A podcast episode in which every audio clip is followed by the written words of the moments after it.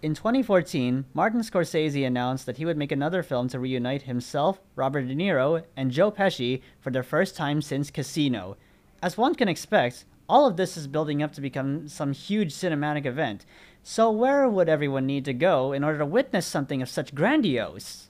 Well, you won't even need to go anywhere. You know, as a matter of fact, you won't even have to leave your home because the movie will be right available on Netflix on November 27th. And so, that begins this episode of Cinema from the Spectrum. I'm your host, Jamie Rebenal, and I'm joined by Jonathan Kirkwood.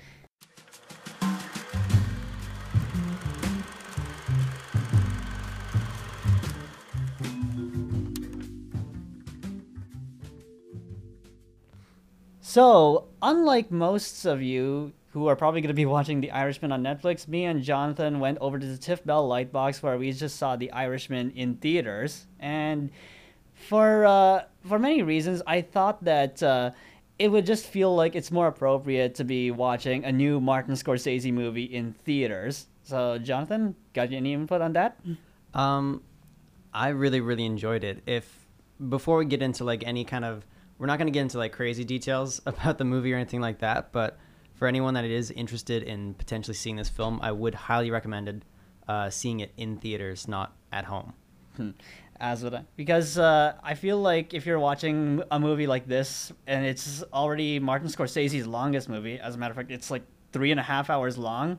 Something about watching it in theaters feels like you're uh, you're really sinking into the movie rather than just watching it on home at Netflix because because if you're just watching it on Netflix, you could easily be distracted at home. Yeah, I think another trap about the actual length of this movie is that people might be uh, um, inclined to think that this is a movie you can take breaks like within. So mm if you're watching it at home, you'll think, oh, I can, you know, split this into three parts, watch it, you know, over so many days. But I really do recommend sitting it all, like sitting down and watching it all in one sitting. Yeah. Plus, uh, if there's anything else, there's no intermission too, so it feels more appropriate watching it that way. But we also wanted to talk a little bit about how uh, this is a movie that Martin Scorsese has wanted to make for such a long time, but but the thing is, he didn't really have the funding for it up until Netflix put up the money for it. So that also, uh, thing is, that also kind of brings in another talking point about how uh, Martin Scorsese has recently said about Marvel movies not really being cinema the way he saw it. Yeah, I, I can see that. I would describe them as movies. and that's obviously like a bit of semantics there between like what's cinematic and what is movies. And I, I think that movies is something you go to a drive-in for. It's more like it, it's a spectator thing. It's for people that kind of want to visit the movies, it's not people that are necessarily invested in theater per se. So a lot of people that will see Marvel movies, there's a lot of hype. There's a lot of like, uh, you know, there's almost a social requirement to see it because it's considered such a large event not because they're you know inherently artistic or challenging in in any form of way. Whereas like you kind of you kind of have to seek out those kinds of movies. Yeah and he plus he also said that they are more akin to theme parks rather than the cinema he's used to which you know i actually have to admit i quite agree with him there. Yeah i, I think i also think a lot of people are misrepresenting his opinion and saying, "What? They're movies. Of course, they're movies. I just saw it right now." And that's not what we're talking about. Yeah, the thing is, when it came to, he wanted to also talk a little bit about how, how uh, whenever there's a new Marvel movie coming out, it's also a lot harder for a lot of smaller films to try and build up their own audience if they're opening, if they're set to open at the same time as, let's say, a new Avengers movie or whatnot. So. It's it's not even just well, I think most films are smaller than Disney. Oh yeah, true. But it's not even uh, explicitly for smaller directors or smaller productions because when I went to go see um, a Once Upon a Time in Hollywood, hmm. what was in th- what was in like the big IMAX theater? It was The Lion King. You couldn't see you couldn't see Once Upon a Time in Hollywood on like the biggest screen in the theater because The Lion King was occupying it already and I think this is going to be an ongoing thing with Disney where like they're just going to have these giant giant releases and no one's going to be able to compete just because it's so freaking popular. And uh, that also speaking of Tarantino, we also uh, there was an, there was another dilemma he had where he wanted to show a movie over at uh, at the Cinerama Dome because it's a place that's meant a lot to him. But the thing is, uh, because Star Wars: The Force Awakens came out then, he wasn't even allowed to show the Hateful Eight in the way he really wanted it to be shown, and because Disney kept it in that theater for over a month. So. Yeah, no, N- not to get into like the crazy conspiracy theory, but I really do feel like, yeah, eventually, Disney's just gonna have this giant monopoly on film at some point, and then in order to find like these smaller movies, you're really gonna have to work for it and find these theaters that are willing to show it, you know, at at a loss of profit, of course. And uh, plus, the, that's why uh, we're really glad to have the uh, to have the TIFF Bell Lightbox still around because we if it weren't for if it weren't for them, we wouldn't even be able to watch movies like The Irishman in theaters. Just as we know, uh, Martin Scorsese would have really wanted it to be shown in the first place. It's it's such a pleasure. It's so it's so silly this whole debate uh, between like the streaming and whatnot. And I get that Netflix put this in theaters because they want it to be applicable for certain awards. Mm-hmm. But I really do think that theaters need to kind of mature a little bit and understand that streaming is the new way. It's not people coming out to theaters anymore. It's the theaters coming to, you know, the oh, audiences. Yeah that's the that was another talking point that we also uh, that we also were discussing last year when Roma was made available on Netflix, and we know Steven Spielberg was pretty beefed when we knew when we knew it was going to be up for the Oscars no matter what. mm-hmm. Yeah, yeah, I'm happy that it's coming to Blu-ray, right? Uh, yeah, Roma has been announced for a Criterion Blu-ray in February, and I know I'm going to pick up a copy of this one on day one. And uh, I'll also say this though, if uh, if there's anything else for Earth uh, noting about a Criterion release for Roma, if it means that we could potentially get a uh, home video release for The Irishman, I'm totally down for that.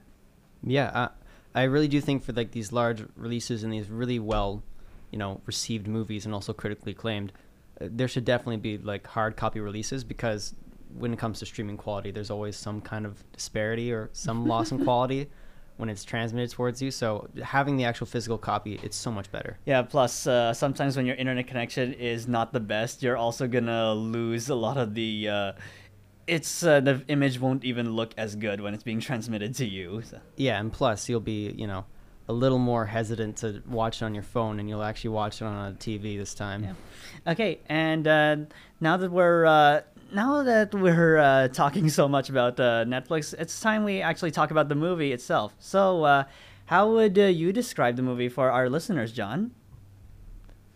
Um, a very, very mature, um, a very, very mature version of Goodfellas. There, there's a lot of things about it that, uh, for me, tie back to Goodfellas. They are not the same movie at all there there's still a sense of humor, but um, I really do think that Scorsese has put a lot of personal themes in it that I think that he's going through as well.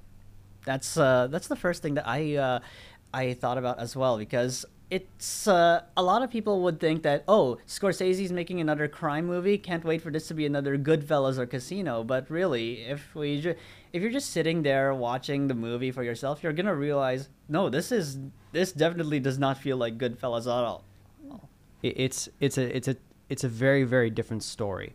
It um even even from the starting of the movie it's not this it's not this young young man it's it starts um, the protagonist Robert De Niro he starts in his middle age, and it's it, it's a very very different story. It's not this this this fast and high octane kind of life. It's um, it, it's just a, it's it has so much more than the face value that Goodfellas had in a lot of way mm-hmm. that people flock to. It's also a lot more uh, meditative, I would say. Mm-hmm. Yeah, it's it's incredibly thoughtful, especially in the um, the latter half. Yeah.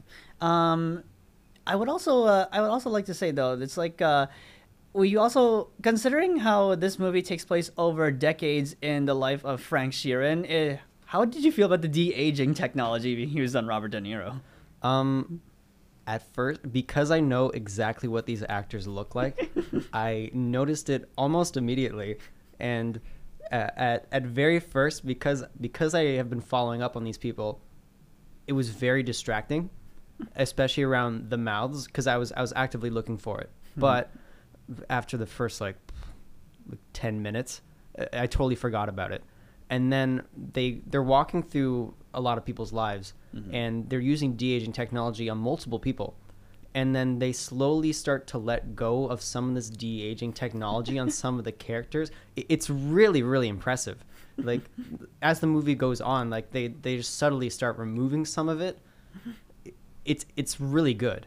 It's uh yeah, it's quite mind blowing and to think this is already Scorsese's most this is already Scorsese's second most expensive movie. It I think uh, I think we can it's fair to say that it really did pay off. So Yeah, another side thing, um, like making people look beautiful, de aging aside, um, what I really, really did like about this movie too is that a lot of the, well, first of all, it's like all the main characters are like these old guys. It's the, it's these uh, old actors that we know and love, and it's just it's really cool just seeing them be chummy and hang around. Like there's no young people, there's no like people with six pack abs. It's just like it's, it feels like very, very genuine and, and real and authentic. And then all the background actors that you see they're not the typical background actors you'd see. Um, there's a bit of um, some of this movie covers uh, the teamsters. So it's like these uh, trucking unions or the trucking union. And so then um, all these men are like slightly overweight or like uh, like they don't look like models or actors. These these look like real people that they roped into the scene and sat down for 20 minutes You know, it's also uh, since we also talked about the Teamsters, and I think it's also uh, it's also in a way like Scorsese just looking back at American history in general and how uh, it's uh, and what it was like to to live through a big turning point for the country as well. hmm Yeah, yeah, shifting away from from unions for uh, a reason that's a bit darker than you know we'd like to think, where the actual involvement of the mob with uh, Jimmy Hoffa and things like that. And we're not gonna we're not gonna get into spoilers though. And speaking of Jimmy Hoffa, can you even believe that this was the first time that Martin Scorsese ever worked with Al Pacino in anything? Yeah, you you were telling me about that, and I I was I was flipping through some of the movies, and I couldn't believe it. I can't believe that Al Pacino's never. Yeah, and, and he's amazing in this movie. It's uh, the thing is, uh, I uh, we also talked a little bit about this movie after uh, after the movie ended, and we had a discussion in the movie theater with other audiences who saw the movie. We uh, we were uh, kind of amazed that uh, Al Pacino is sort of playing the sort of character that we we already knew Joe Pesci played when he was in Goodfellas and Casino too. Yeah, yeah. And I don't I don't know if Joe Pesci's got the energy for it right now for this kind of movie, but no, he's um I mean Al Pacino is just totally over the top. He's so good in it. It it does bore on like cartoon a little bit, but it's just it's so entertaining. It, it never took me out of it. Yeah, just uh, just listening to Al Pacino just going on. You always charge a guy with a gun. With a knife, you run away. With a knife, you run away. There's nothing. Uh, I uh, the first thing I said to myself, "Yep, that's totally something Jimmy Hoffa would say." Yeah, and, and I was surprised that the humor got me so much in the film, and and also that there's so much of it. But it's not a slapstick comedy by any means or anything like that. No, it's um, it's it's just really really well done. Like everyone gets the jokes. yeah. Plus, I think it, uh, it's all, it was already kind of funny enough just thinking about how many guns were were just tossed into the river like that. That that's a great bit too. There's this uh, one scene where uh, Robert De Niro's character is uh, he's he's uh, he's elucidating on um, how like they would dispose of guns after different hits and things like that, and they just throw them in the same river. So then they're saying like you could what is it? You could arm a small country or whatever. so the, they they have like um there's there's a lot to learn from this movie too. Like it's there's been a ton of research, like a lot of legwork behind the scenes in order to actually like paint this picture and make it accurate. Plus, uh, we also uh, as another thing I felt about uh, about how we're, about every uh, bit every burst of violence that shows up on screen because you know unlike something like Casino or Goodfellas they only they don't really come so frequently too so Mm-hmm. yeah Yeah. and uh, you know it's like it's kind of nice to see that uh, even at as uh, Scorsese is uh, adapting to modern technology, he's also kind of he's also kind of choosing to relax his style a little bit more too. So, what you Ye- Oh, um, yeah. Um, um, it's really impressive to me how um, is willing to stay up to date with this kind of technology. Like, how old is he? 70, 70 He's uh, he just uh, it was his birthday uh, yesterday, I believe. 77, 76? He w- is he's 77 right now. So Martin Scorsese is 77, and he's he's using de-aging technology. He's using uh, uh, he's using like really really powerful like camera equipment. Uh, he, he's racing around doing all this this freaking research. Even caught up with the streaming game on Netflix too, just to He- get the movie made. even took money from a streaming service, which it's like I don't know, like seventy six. I don't know when you're born for that, but like it's so impressive, like how how hard this director is working. Yeah. It's it's crazy.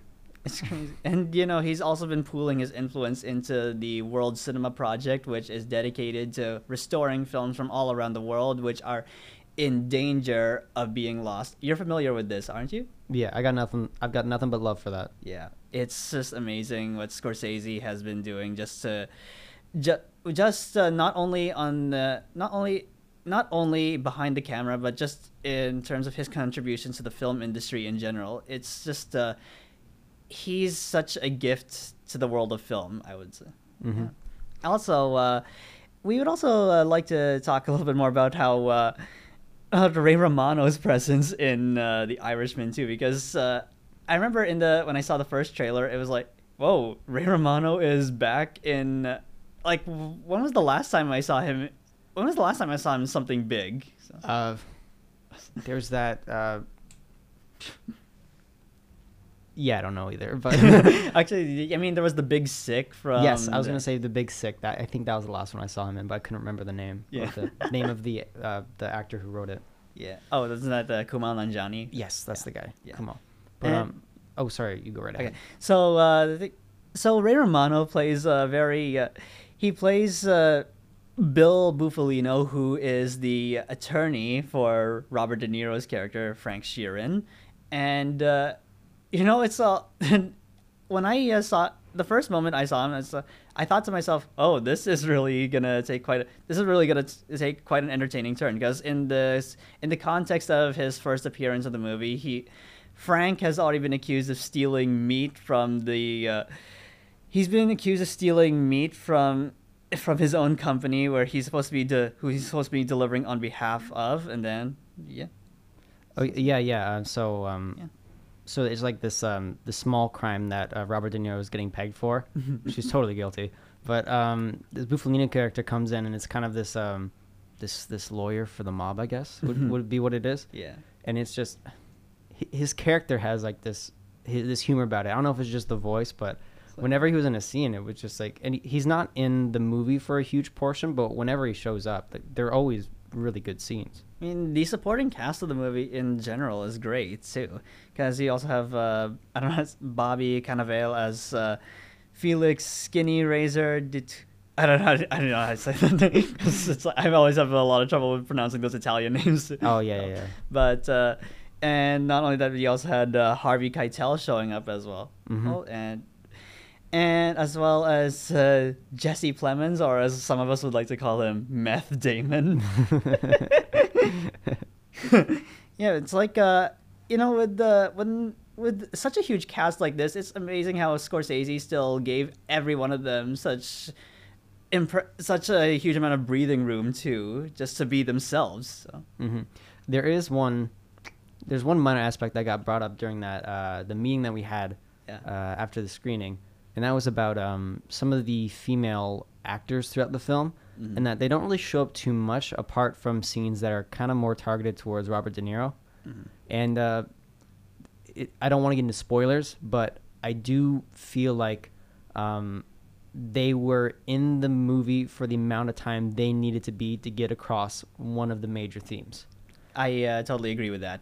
Plus, I think uh, I know Scorsese was asked about how uh, he doesn't really have that many female leads in his movies, but I do think that uh, I do think though that given the sort of subject matter he's working with, it makes sense that he's uh, giving them he's still giving them the sort of power that they do have because uh, Anna Paquin, who shows up for uh, for most of the for the second half of the movie, she uh, still she still carries a lot of power in her character despite not really speaking for the most part too. hmm Uh, yeah, it's um, it's difficult when it comes to making period pieces or uh, making any kind of piece when it comes to crime because it's it's pretty much male dominated wherever you look, especially when it comes to something like you know like any kind of old Italian uh, valued system. Like g- generally, it's fairly male dominated, so it is without kind of shoehorning it. It is kind of difficult to have those kind of female characters not in a supporting role. But I do feel like the ones that were in a supporting role in this movie were, I think they were used quite well. Yeah, I would have to agree. I uh, also uh, think I also I think uh, with the film's uh, with the film's long running time, did you ever feel any of that at any point of the movie? Okay, my butt hurt around the two hour mark, but that's a me that's a me issue. that, that that that was just me not ready for it. Um, but um, a little a little near the end, like around the three hour mark. That was I can tell it was on purpose. It's, it's there's a lot of things in this movie that are difficult to call mistakes because it's so clear that they're on purpose. It's the the movie does slow down a bit near the ending, and this is for a very very important reason for an overarching theme. Yet again, there's there's a lot of very very themes that are carefully um, uh, they're very instrumental in moving the plot forward and also, you know, bringing home a few like really um, some very depressing messages. But yeah, near the ending it's a bit slow, but it's it's good. in general, the uh, the entire second half of the movie is a whole lot more quiet than the first one, which is like super fast paced, super witty, su- and that's the sort of that's the Scorsese that we all know and love. so, Yeah, they they ditch a lot of the narration by um, second half. yeah. Yeah, it um it definitely changes the tone of the film, and it's um it's, it's subtle in a way. Yeah, and uh, plus with the uh, with the framing of this story under uh, Frank Sheeran's old age, it's also it also we also uh, talked a little bit about how this this movie does feel like very personal for Martin Scorsese, and it's like in a way I would say it's like his uh, means of uh, looking looking back about at what it is that his work with the crime genre in general has done for him as a whole too. Yeah, there's definitely a lot of reflection. I can see um, a lot of himself, you know, superimposed into Robert De Niro's character, also, also in a few other characters as well, um, a little more mildly. But um, this is definitely a, a personal film and um, a big ref- a big moment of reflection for Martin Scorsese. I am curious to see what he does beyond this, because this really does feel like a very um, uh, solemn and sincere kind of film and almost a almost a farewell. Yeah, I mean, if this were to if this were to become uh, Martin Scorsese's final mobster movie by any means, I'd still be I'd still be totally okay with it because it feels like uh, it feels sort of like the solemn swan song that Clint Eastwood made when uh, when he made Unforgiven to the western genre. I, I'd agree. Yeah. Also, um, we'd also like to talk about how uh, how Martin Scorsese does play around with history, but especially concerning Jimmy Hoffa. Do you still think I? Uh, do you think that Jimmy Hoffa disappeared in the same way that he did in the movie? We're not going to reveal that. Um, we're not we're not revealing anything. Yeah. When it comes to Jimmy Hoffa's disappearance in real life, I don't really know that much. I haven't done any research apart from what I've been informed by the movie, but of course that's also very colored by uh, Martin Scorsese's interpretation of a lot of um, evidence and also circumstantial evidence. Um, when it comes to Jimmy Hoffa, I think what is depicted in the movie is probably what happened. Do you really think so? any any other possibility, he most likely would have been located. Even when it comes to like expats, like I I think the movie is fairly close to reality. Hmm. You know, I uh, part of me is still kind of skeptical how much of this is also a lie that uh, that Frank Sheeran came up with in his head. But uh, you know, I also I also think that. Uh, and I also think that if anything does make this movie still stick its landing, it's the way in which it's still, it's the way in which Scorsese does toy around with it's the way which Scorsese does toy around with what we uh, know as his and Frank's interpretation of how history t- actually took place. So, Mm-hmm. yeah. When it comes to specific characters, I don't know, but Mhm. like I think generally, like the conclusion that they arrive to around um, Jimmy Hoffa's disappearance and like where they kind of explore that, I think it's in the ballpark. Mhm. I think it's close. Plus, we also don't really have. We didn't really see most of the characters die on screen. Just we just saw like a, we just saw like their uh, the description of the death flashing right as soon as they were introduced. You see a few. Yeah. You, you, you do, but they have they have this hilarious thing that they do right at the start, and it's uh, whenever they introduce a new character, they uh, they, they don't do a freeze frame. They do like this uh, this pushing, this uh, this artificial like pushing on these characters, and there's like it says like you know died uh, like 1990, shot like 18 times in the head or something like that. Like some- like, it was loved by all, died of natural causes. oh oh yeah, that was that was such a heartwarming one. But but like there's like it's so freaking dark and like it's always they're shaking hands and they're smiling. It it, it was really really clever. Like occasionally a, a little jarring, but like necessary. It's a good punchline for those. Yeah, but eventually in the second half, when we actually uh, get to see more, when we get to see more of uh, of uh, Russell Bufalino and Frank together in prison, that's where it also, that's where a lot of the, that's where it does, uh, it does take a lot. It does become a lot more. Uh, how? What's the word? Uh, I'm looking for it. You, you know what I'm talking about. There, there's a noticeable denouement. yeah, yeah. It's, uh, It becomes a, it becomes a lot sadder too. Uh-huh. yeah, it's um, it, it's heart wrenching seeing like these uh these guys that were drinking and smoking and and planning hits on you know the guy down the block, and now they're just kind of like reserved and sullen and it's also it's just quite impressive in general just how Scorsese makes us feel some sort of sympathy for people who've made their lives on just taking out mo- taking out mob hits left and right. So, yeah, and how they make you actually sympathize with a few of the villains in the film. yeah, yeah. It's a, I mean, I don't know if that's everyone's experience, but but for me, I, I felt I felt a pity, and I think that pity does a really good job of like dousing any kind of anger that you have for somebody. And it's a lot. It's also something that we felt with Anna Paquin's character, but if we delve into a lot more of that, again, spoilers. So. it's as much as we like to go into it, it's not useful to talk about spoilers for this instance because it's like some of the overarching trends are far more important than some of those little details. It's like you still feel how uh, her character during her childhood was.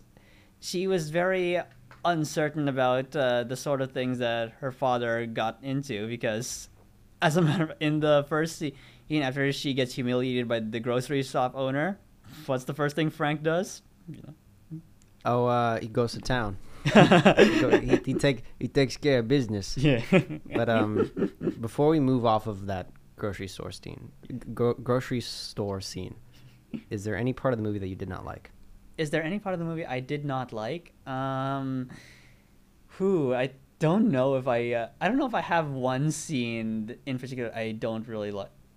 I um, but I just uh, noticed that I just there's one part in the set there's one portion in the second half that did feel a little weird to me, and it's the part where. Uh, it's the part where Chuckie gets picked up, and then they just go on a little.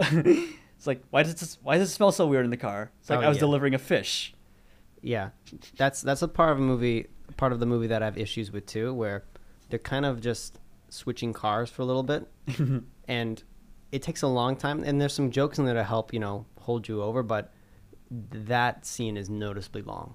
It's just, uh, I mean, it is very funny while it's ongoing because it's all about.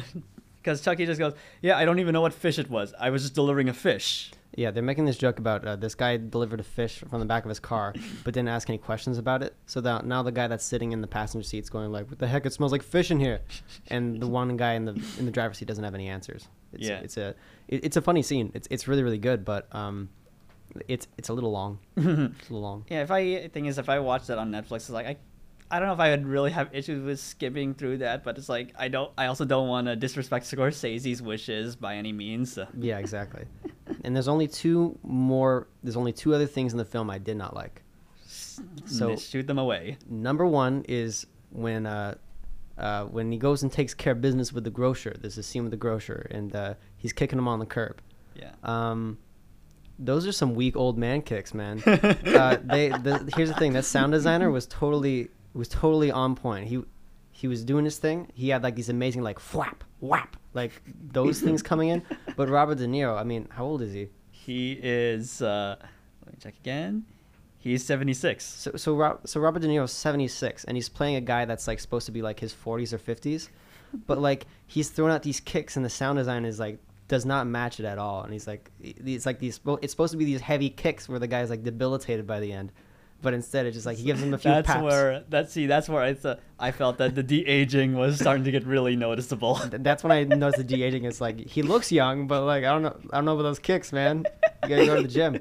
But um, the only other part that I didn't like, it's just one shot, Mhm. and it's it's a transition shot. It's uh, it's they use this big fat wide lens for it, and it's it's you can see down two hallways. It's put in a corner, hmm and it's two guys just rounding a corner. But it's it's an, it's an ugly ugly shot. yeah, it's uh, that was one. Uh, okay, that was one shot I remember saying. Oh yeah, this looks pretty weird for what's essentially Scorsese's passion project. it's it's not fitting because all the other shots are like gorgeous and they're like from far away and like Yeah. it really like helps to make all these characters like look really good and then they just use like this fat like fisheye lens to get like two sides of a hallway and it's like you don't need that yeah, coulda- uh, left it out. but uh, but if we're talking about the what this movie is, looks like visually, it's just so. Uh, it's, it is just gorgeous how uh, Scorsese still manages to capture all of these differing eras in American history too. So for sure how much was the budget for this movie It was nearly 160 million dollars. it is noticeable. Yeah. these the scenes are seamless. They're so gorgeous looking. Mm-hmm. E- even because yeah they go through several eras and so there's w- different cars for every single scene. And there's tons of like on the street footage. Like they're outside. They're not like tucked away in some set somewhere. There's tons of scenes like that and the production value it's visible and it's not a moment of it is wasted at all, too. not at all. I mean scorsese really sinks his teeth in these environments. Like they, they use every part of it. Yeah. it like e- e- there's even like little little things that you know blocking wise that they do just to get characters to a different side of the room just to let us check it out you know? Mm-hmm. Like they'll be over in the corner they say like oh frank go sit at the bar or something like that. Or and and, now, and then we get this gorgeous shot into this kitchen like no it's it's the environment's amazing. Oh yeah. Also, uh, do you also want to talk a little bit about how there's so many Tonys in the movie? That's, uh, now at first i was like all right al pacino you're being a little racist with the like all your friends are tony you guys can't think of any other names there's a lot of tonys in this film ladies and gentlemen there's a lot of tonys a lot of Tonys, but it's like Tony what? I think hey, there's Tony one. Hey Tony, how do you? Do? It's like I'm just trying to imagine the conversation between between every other Tony. It's like, hey Tony, how you doing? Eh? yeah th- that's um that's something that i feel that i experience with monster movies where um, unless they have some kind of um, moniker around their name Yeah. then I won't remember them. So if his name's like uh like Tony Borsellini or something like that, if his name's like Tony the Butcher Borsellini, Yeah. then I got it. We I- have like Tony Pro, Fat Tonys. Fat Tony, like that stuff helps, but no, there's just there's so many characters in this film, and I, I do lose a few of them. Yeah, I mean, I uh, I didn't realize up until after uh, we saw the movie. Apparently, Don Rickles was a character in the movie too. What? Yeah, you Was, didn't. was he in the old folks home? I think he was. Uh, I don't. I don't think he was in the old folks' home. I think he was. Uh, there was a scene where uh, he where they're in the where uh, they're in a comedy club. I think that's what it was. And Mhm. then I think that I guess that might be Don Rickles there. So it's like, yeah, maybe. yeah. I haven't checked the IMDb for this film, but I I thought I saw a lot of actors and actresses from Mad Men walking Hmm. in the backgrounds. Oh, yeah. That's another thing. That's another thing that I thought about. That's another thing I thought to myself too. So like for a Scorsese movie, it's like this also looks like a really great Mad Men episode. Yeah, no, I mean the the the colors really do exemplify the periods. yeah. But yeah, I, I thought I saw like, uh, like if Ham, I thought I saw like Cosgrove and there's a there's a few of the the characters from Mad Men where I'm like, is that is that him? But no, I think those scenes were at night, so you can't tell. Yeah. Um, also, I uh, also uh, there's a little there's another something else I wanted to talk about with in regards to uh, Jimmy Hoffa's very first scene in the movie. It's like they just make a phone make a phone call and then after that they just blow up a bunch of taxi cabs. Yeah, that's that's a pretty good opening scene. So it's like, uh, yeah, it's when I uh, upon uh, upon the instance that you started blowing up taxi cabs. That's where I thought to myself, yeah, that's totally what I think Jimmy Hoffa would do. yeah, it's about his speed. Yeah. But then it's like they're also trying. I love how they're also trying to paint him as somewhat, somewhat of a sympathetic guy in the first half, based on, uh, based on the way he starts interacting with Frank's children too, and his obsession with ice cream as well. Well, yeah, that, well that was a that was the thing they're kind of establishing the film in a few scenes too. Is like, Like- who children will flock to, like Yeah. who they deem to be trustworthy, and there's certain there's certain characters that you know, the children are like very very comfortable with when it comes to Frank or when it comes to De Niro's kids. yeah. um and like yeah like even like the interactions of like the kids in the scene are like very crucial to revealing a lot about the characters that you're seeing Yeah, like they're they may not be in the movie all that much, yet they you still feel, uh, yet you still feel that they still serve a really huge part of the movie, which is, again, I think, which is again what I think exemplifies Scorsese's uh, Scorsese's talents as a storyteller. as well. yeah absolutely Also, um, trying to think, there's an there was another moment in the movie that did, that did uh, stick out to me. I can't even. It was somewhere in the second half where uh, it's like where uh, Frank's or Frank just meets Jimmy Hoffa. It's like, would you like to give the uh, would you like to give these would you like to give me the award over at the ceremonies? Like, and then what do you know? It's like you're looking at uh, that's where we first see Anna Paquin, and then it's like, and then it, and then uh, Joe Pesci is like right next to her. So he's like, she's she's clearly visibly uncomfortable just at the thought that Frank's associates are there in the same room too.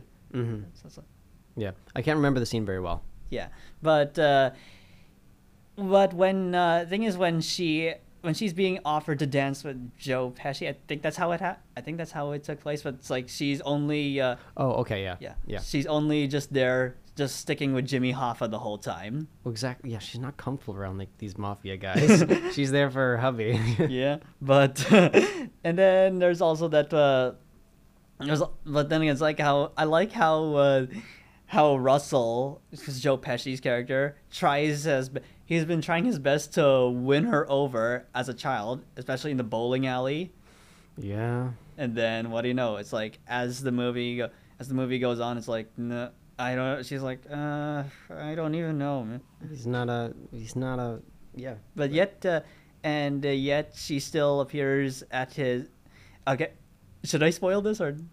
don't spoil anything Okay, yeah, it's like, I mean, Don't do it. Yeah, okay. Then yet she appears at in a final scene with uh, Pesci's character. It's like, it's like, whoa! It's like, what ha- what happened in between that? I was wondering. I was just wondering what happened in between that period of time too. You know. Uh, which period which It's like when uh, back when from uh, from the award ceremony to their uh, to their time in prison. To the time in prison Yeah.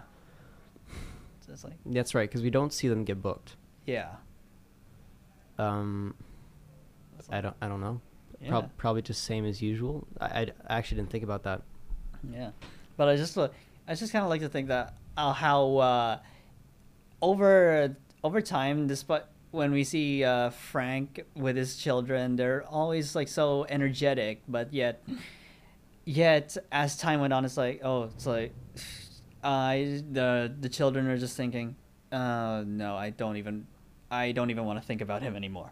Yeah, no, there's a there's this distance that like happens between Frank and a few characters throughout the film, and it's it's um it's subtle enough where by the end of the movie it comes as like a bit of a surprise or a twist hmm uh, when it comes to realizing like certain like like how certain characters have grown together or how certain characters have like come apart. It's um there's a lot of attention to detail in that part. It's like uh, it's impressive enough that just knowing that Scorsese is able to fit all of this with such an incredible running time to, ooh, okay, because uh, you see when it came to uh, when it came to uh, when it came to just uh, thinking about how uh, how long this is Scorsese's longest movie for the matter. It's like Yeah.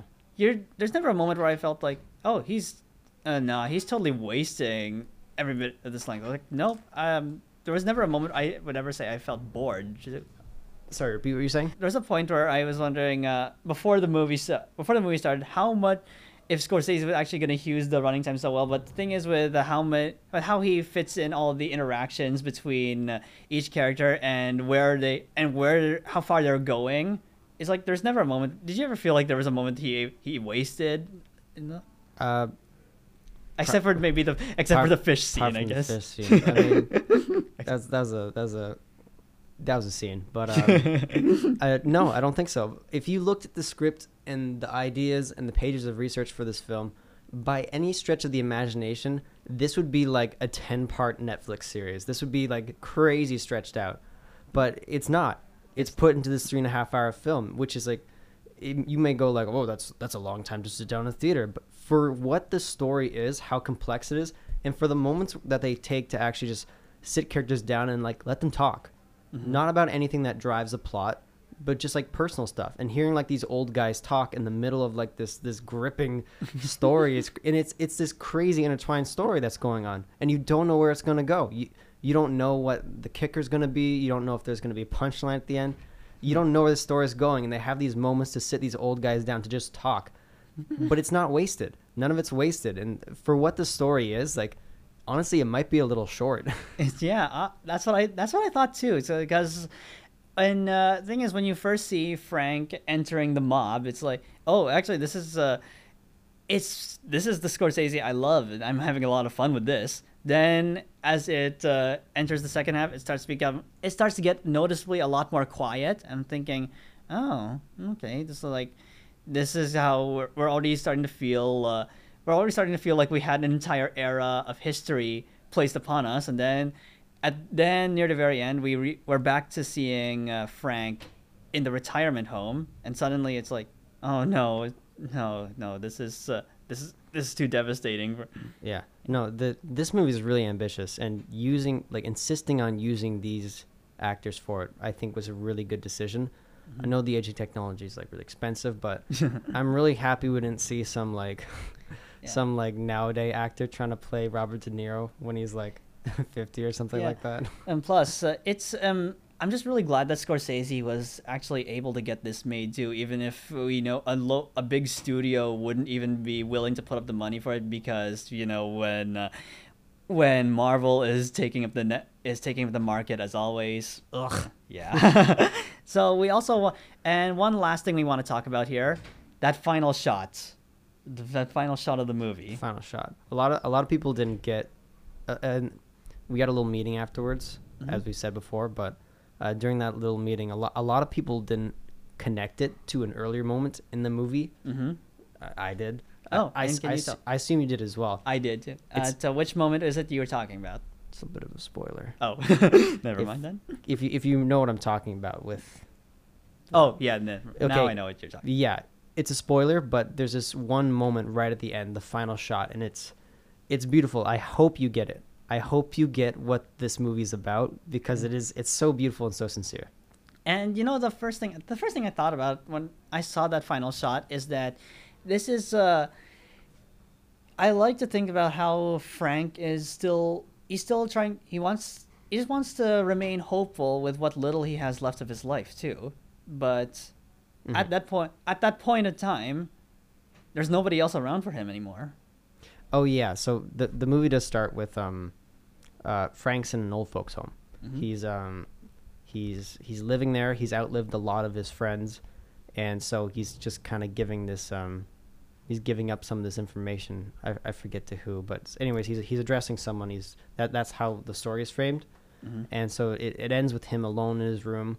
Is it Christmas or is it just a regular night? It just seems like a regular night. Oh, for some reason I had in my mind I might be mixing movies. I thought it was Christmas. Oh, I mean, I mean, I think there was one. There was one scene that did take place at Christmas. So Okay, that's that's definitely what it is. But so, anyways, yeah, he's alone on this this night, and it it really is a question of like, what is this for? yeah, And I do think that ties to Scorsese what you're saying about making these mobster films. Like, what am I? What actually am I doing here? What is my end game? Hmm Because I'm just gonna end up. and let's not. Uh, since you mentioned Endgame right there, it's like we are also gonna. when, when, when's our when's our end game uh, chat? and uh, yeah, also it's like also now that we're done talking about the movie so we also want to talk a little bit about how uh, our experience was uh, heightened up by the meeting that we had after the movies it's like yeah Yeah. Um, I don't know how often they do those, but I'd probably. they, uh, I'd they rec- do ha- they do ha- they do happen every uh, every month i believe so Yeah, I'd I'd recommend going to one of those. yeah Um, it's it's really good to be able to empty some of your thoughts, especially with a film like this. mm-hmm. If you go and see a film like Avengers or some big movie like that, Mm-hmm. there's really nothing to discuss afterwards, Yeah. except that they break their own time travel rules. Why? yeah but when it comes to those movies, you don't need that kind of thing. But with I don't know, with movies like this, it it really does demand it to need to air out your thoughts and how you feel about it. and uh, that's what i love about tiff lightbox in general too it it's a great environment. Yeah, it's just uh, you're when you're watching a movie in a in just like a regular Cineplex, you're just watching it with casual moviegoers. They don't they're they only they already know what they want. But if you're watching something like this at the TIFF Lightbox, it's like you're watching this with people who you know really really are into the movies too. They care. Yeah. They're, they're not there for. I know this is going to sound like dismissive of people that just go to the movies just to relax, but it's not people that are there just to unwind Mhm. or just to look at something to occupy two hours Mm-hmm. or three and a half. but it, it's people that care. They're invested. They they want to know what's next. hmm And so I think that's uh, I think we're gonna end this off by saying that by saying this our overall opinion of the Irishman. What we give what's uh, what do we give it on our rating scale like of our like like out of five. So like Out of five, yeah.